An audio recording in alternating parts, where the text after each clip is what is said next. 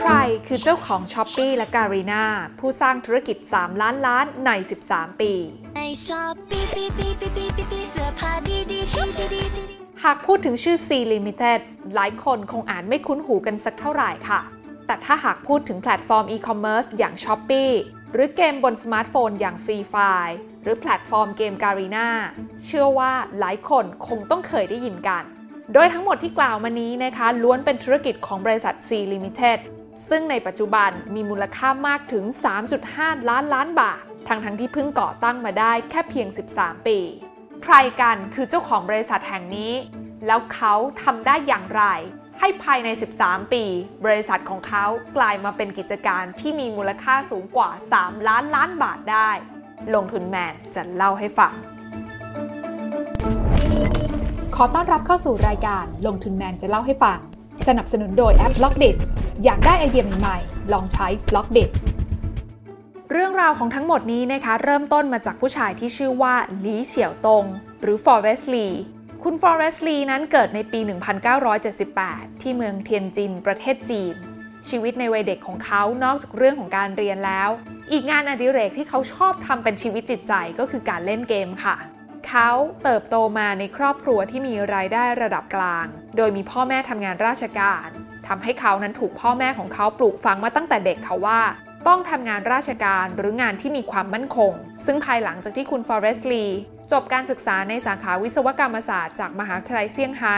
เขาก็ได้เข้าทำงานในตำแหน่งทรัพยากรบุคคลที่บริษัท Motorola ประเทศจีน ในเวลานั้นนะคะ Motorola นั้นเป็นบริษัทที่ให้บริการโทรคมนาคม รวมถึงผลิตและพัฒนาโทรศัพท์มือถือ โดยหนึ่งในงานที่เขาได้รับผิดชอบ ก็คือการคัดเลือกพนักงานที่จะเข้ามาทำงานใหม่ และด้วยความที่ Motorola เป็นบริษัทที่ทำเกี่ยวกับเทคโนโลยีทำให้คนส่วนใหญ่ที่ส่งประวัติและประสบการณ์ทำงานเข้ามานั้นเนี่ยเป็นคนที่มีประสบการณ์ในการทำงานด้านเทคโนโลยี รวมถึงหลายคนก็มีประวัติการศึกษามาจากมหาวิทยาลัยชื่อดังอย่างสแตนฟอร์ด และเมื่อคุณ Forrest Li เห็นอย่างนั้นแล้วเนี่ยนะคะ เขาก็ย้อนกลับมามองดูประวัติการทำงานของเขาเองค่ะ ว่าถ้าเขาเนี่ยยังคงนั่งทำงานไปวันๆแบบไร้เป้าหมายแบบนี้เรซูเม่ของเขาหรือประวัติรวมไปถึงประสบการณ์การทำงานของเขา คงจะเป็นอะไรที่ดูน่าเบื่อมากๆ บวกกับในช่วงเวลานั้นนะคะ เป็นช่วงที่อุตสาหกรรมไอทีรวมถึงอินเทอร์เน็ตของจีนเนี่ยกำลังเติบโตอย่างก้าวกระโดดค่ะ สะท้อนให้เห็นได้จากในช่วงปี 2000 ถึง 2005 ที่จำนวนผู้ใช้งานอินเทอร์เน็ตในจีนนั้นเติบโตขึ้นจาก 22 ล้านราย ไปเป็น 111 ล้านราย หรือคิดเป็นการเติบโตสูงถึง 5 เท่าภายในระยะเวลาแค่ 5 ปีพอเรื่องเป็นแบบนี้นะคะ คุณฟอเรสลีก็เลยตัดสินใจลาออกจากงานประจำที่ทำอยู่ค่ะ และสมัครไปเรียนต่อโท MBA ที่มหาวิทยาลัยสแตนฟอร์ดซึ่งที่นี่เองที่ทำให้เขารู้จักกับผู้หญิงที่ชื่อหลี่เชียนมา ซึ่งในเวลาต่อมาผู้หญิงคนนี้ก็ได้กลายมาเป็นภรรยาของเขา หลังจากที่เรียนจบจากสแตนฟอร์ดทั้งคู่ก็ได้กลับมาทำงานที่สิงคโปร์ โดยคุณ Forrest Li ได้เข้าทำงานที่ MTV Networks Asia บริษัทที่ให้บริการด้านเพลง รวมไปถึงสื่อด้านความบันเทิงอื่น ๆ ผ่านโทรทัศน์ วิทยุและอินเทอร์เน็ต โดยหลังจากกลับมาทำงานได้เพียงแค่ 9 เดือนนะคะ คุณ Forrest Li นั้นก็ได้มีโอกาสรู้จักกับคุณลีโอเฉินซึ่งเป็นคนรู้จักของภรรยาเขาอีกทีหนึ่ง ในเวลานั้นนะคะคุณลีโอเฉินนั้นกำลังทำธุรกิจสตาร์ทอัพที่มีชื่อว่า GG Game ซึ่งเป็นแพลตฟอร์มที่มีลักษณะเป็นชุมชนสำหรับเหล่านักเล่นเกม ให้สามารถเข้ามาพูดคุยกันได้ แม้ว่าคุณลีโอเฉินในเวลานั้นจะมีไอเดียที่ดี และแพลตฟอร์มของเขาจะมีผู้ใช้งานเพิ่มขึ้นอย่างต่อเนื่อง แต่ตัวเขาเองก็ยังขาดประสบการณ์ จนทำให้บริษัทเนี่ยประสบปัญหาในหลาย ๆ ด้าน ทั้งเรื่องของโมเดลธุรกิจนะคะที่ไม่สามารถหารายได้มาเพียงพอกับค่าใช้จ่ายของบริษัท รวมไปถึงปัญหาด้านการบริหารงาน และเมื่อเขาได้มีโอกาสพบกับคุณ Forrest Li ที่ชอบเล่นเกมอยู่แล้ว รวมไปถึงประวัติโปรไฟล์เนี่ยนะคะ ก็จบ MBA มาจากสแตนฟอร์ดมหาวิทยาลัยอันดับต้นๆของโลก เขาก็เลยได้ลองชักชวนคุณ Forrest Li นั้นมาเป็นผู้บริหารที่ GG Games ซึ่งแน่นอนค่ะว่าในตอนนั้นคุณ Forrest Li ก็ตอบตกลงทันทีแต่โชคร้ายเพียงไม่กี่ปี หลังจากที่คุณ Forrest Li นั้นเข้ามารับตำแหน่งเป็นผู้บริหาร ก็ได้เกิดวิกฤตซับพรามขึ้น โดยในตอนนั้นนะคะหรือว่าช่วงปี 2008 บริษัท GG Game ที่มีรายได้แค่เพียงทางเดียวจากค่าโฆษณา ก็ได้รับผลกระทบจนเงินสดเนี่ยลดลง เราไม่สามารถดำเนินธุรกิจต่อไปได้ ในที่สุดผู้ก่อตั้งอย่างคุณลีโอเฉินก็ได้ประกาศยอมแพ้ และเสนอขายหุ้นทั้งหมดที่เหลืออยู่ของเขาให้กับคุณฟอเรสต์ลีซึ่งในเวลานั้นเนี่ยคิดเป็นมูลค่าแค่เพียง 23 ล้านบาท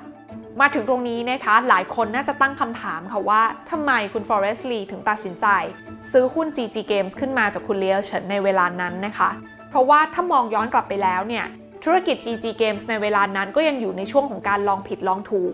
รายได้ที่เข้ามาก็ยังมาจากแค่ช่องทางเดียวนะคะ รวมไปถึงตอนนั้นก็ยังเกิดวิกฤตเศรษฐกิจ 2008 อีก แต่คุณ Forrest Lee นั้นกลับตัดสินใจตอบรับข้อเสนอซื้อหุ้นของ GG Games ทันที โดยหลังจากนั้นเขาได้ปรับโมเดลธุรกิจใหม่ทั้งหมด พร้อมทั้งเปลี่ยนชื่อบริษัทจาก GG Games เป็น Garena ซึ่งเป็นการรวมกันระหว่างคำว่า Global บวกกับ Arena ในปี 2009 หลังจากนั้นนะคะคุณ Forest Lee ก็ได้ทำการเปลี่ยนโมเดลธุรกิจ เป็นการซื้อลิขสิทธิ์เกมอย่างถูกต้อง โดยเขานั้นจะเลือกเกมที่ประสบความสำเร็จจากต่างประเทศ อย่างเช่นสหรัฐอเมริกา หรือประเทศในโซนยุโรป มาเปิดให้เล่นฟรีกันก่อนในประเทศสิงคโปร์ แล้วค่อยทำการขายไอเทมต่างๆ ภายในเกม เพื่อหารายได้แทน และแล้วจุดเปลี่ยนสำคัญของการีนาก็เกิดขึ้นในปี 2010 เมื่อคุณ Forrest Lee สามารถดีลเกม League of Legends จากค่ายเกมยักษ์ใหญ่อย่าง Riot Games ได้สำเร็จ และได้นำมาจัดจำหน่ายและเปิดให้บริการ หลังจากนั้นในปี 2012 บริษัทก็ได้ทำการเปิดตัว Garena Plus แพลตฟอร์มที่เปิดให้ผู้ใช้งานเข้ามาดาวน์โหลดและเล่นเกม พร้อมกับสามารถพูดคุยกับเพื่อนในแพลตฟอร์มได้ ในปี 2014 Garena มีเกมที่เปิดให้บริการมากมาย ซึ่งนอกจากเกม League of Legends แล้ว ตัวอย่างเกมที่หลายคนน่าจะคุ้นเคยกันดี ก็อย่างเช่น Point Blank Heroes of Newerth หรือ HON และหลังจากเริ่มประสบความสำเร็จในธุรกิจเกมแล้ว คุณ Forrest Li ก็เริ่มมาขยายไลน์ธุรกิจอื่น ๆ ต่อ และนั่นก็คือธุรกิจ e-commerce ซึ่งก็คือ Shopee ที่พวกเรารู้จักกันดีค่ะ นอกจากนั้นยังมีธุรกิจบริการรับชำระเงินออนไลน์ ซึ่งก็คือ SeaMoney ที่มีทั้งบริการ ShopeePay และ AirPay จนในปี 2017 บริษัท Garena ก็เรียกได้ว่าเติบโตต่อเนื่อง จนมีผู้ใช้งานในแพลตฟอร์ม Garena Plus มากถึง 89 ล้านราย เรียกว่ามากกว่าประชากรไทยทั้งประเทศที่ประมาณเกือบ 70 ล้านคนค่ะ และหลังจากนั้นนะคะ บริษัทก็สามารถเข้าตลาดหุ้นนิวยอร์กได้สำเร็จ และได้ทำการเปลี่ยนชื่อจาก Garena เป็น C Limited ซึ่งย่อมาจาก Southeast Asia เพื่อสื่อถึงว่าบริษัทนั้นเปิดให้บริการในทุกประเทศที่อยู่ในแถบเอเชียตะวันออกเฉียงใต้ และบริษัทก็ไม่ได้มีแค่เพียงธุรกิจเกม ฟังมาถึงตรงนี้นะคะ หลายคนคงจะสงสัยค่ะว่า แล้วโมเดลธุรกิจที่คุณ Forest Lee เขาปรับมาในรูปแบบของการให้เล่นเกมฟรี แต่ว่าเปิดให้ผู้เล่นเนี่ยเติมเงินเพื่อมาซื้อไอเทมในเกมแทนจะสามารถสร้างรายได้ให้กับ C Limited ได้มากน้อยขนาดไหน เลยอยากชวนมาดูรายได้เฉพาะจากเกม League of Legends ในช่วงที่ผ่านมากันค่ะ ปี 2018 นะคะ รายได้จากเกมนี้เนี่ย 47,000 ล้านบาท ปี 2019 รายได้ 50,000 ล้านบาท และปี 2020 รายได้ 58,934 ล้านบาท ซึ่งคิดเป็นการเติบโตเฉลี่ยถึง 12%แล้วก็เรียกว่าเป็นการเติบโตที่สูงมากนะคะ ซึ่ง C Limited เองก็จะมีรายได้ส่วนหนึ่งมาจากการเปิดให้บริการเกมนี้ในภูมิภาคเอเชียตะวันออกเฉียงใต้ค่ะ มาดูในปัจจุบันกันบ้างค่ะ Sea Limited เองนั้นมีธุรกิจหลักแบ่งออกเป็น 3 ธุรกิจด้วยกันขาแรกก็คือ Digital Entertainment นั่นก็คือธุรกิจเกี่ยวกับเกมทั้งหมด ซึ่งปัจจุบันไม่ได้มีแค่เพียงเกมคอมพิวเตอร์ แต่ยังรวมไปถึงเกมบนสมาร์ทโฟน ยกตัวอย่างเกมที่เรารู้จักกันดีก็อย่าง Free Fire ขาที่ 2 ก็คือ e-commerce ซึ่งก็คือแพลตฟอร์ม Shopee ขาที่ 3 ก็คือ Digital Financial Services นั่นก็คือ Shopee Pay และปัจจุบัน บริษัทนั้นมีมูลค่าอยู่ที่ 3.5 ล้านล้านบาท และถ้าย้อนกลับไปดูผลประกอบการรอบ 9 เดือนของปี 2021 ที่ผ่านมา บริษัทนั้นมีรายได้กว่า 227,000 ล้านบาท ขาดทุน 48,000 ล้านบาท ส่วนคุณ Forrest Lee ผู้อยู่เบื้องหลังเรื่องราวความสำเร็จนี้ ปัจจุบันมีมูลค่าทรัพย์สินทั้งหมดอยู่ที่ 347,000 ล้านบาท นับเป็นคนที่รวยที่สุดอันดับ 5 ของสิงคโปร์ และปิดท้ายด้วยเรื่องราวที่น่าสนใจค่ะ รู้หรือไม่คะว่า คนที่เปรียบเสมือนไอดอลและสร้างแรงบันดาลใจให้คุณ Forrest Lee ก็คือคุณ Steve Jobs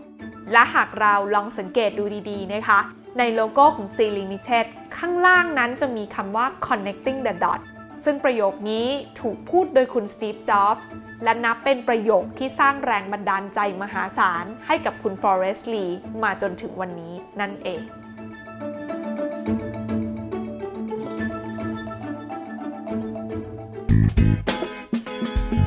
การลงทุนในความรู้ไม่มีความเสี่ยง ผู้ลงทุนควรกดติดตามลงทุนแมนได้ในทุกช่องทาง เริ่มจาก Subscribe และกดกระดิ่งช่อง YouTube ของลงทุนแมนไว้ ตอนนี้เลย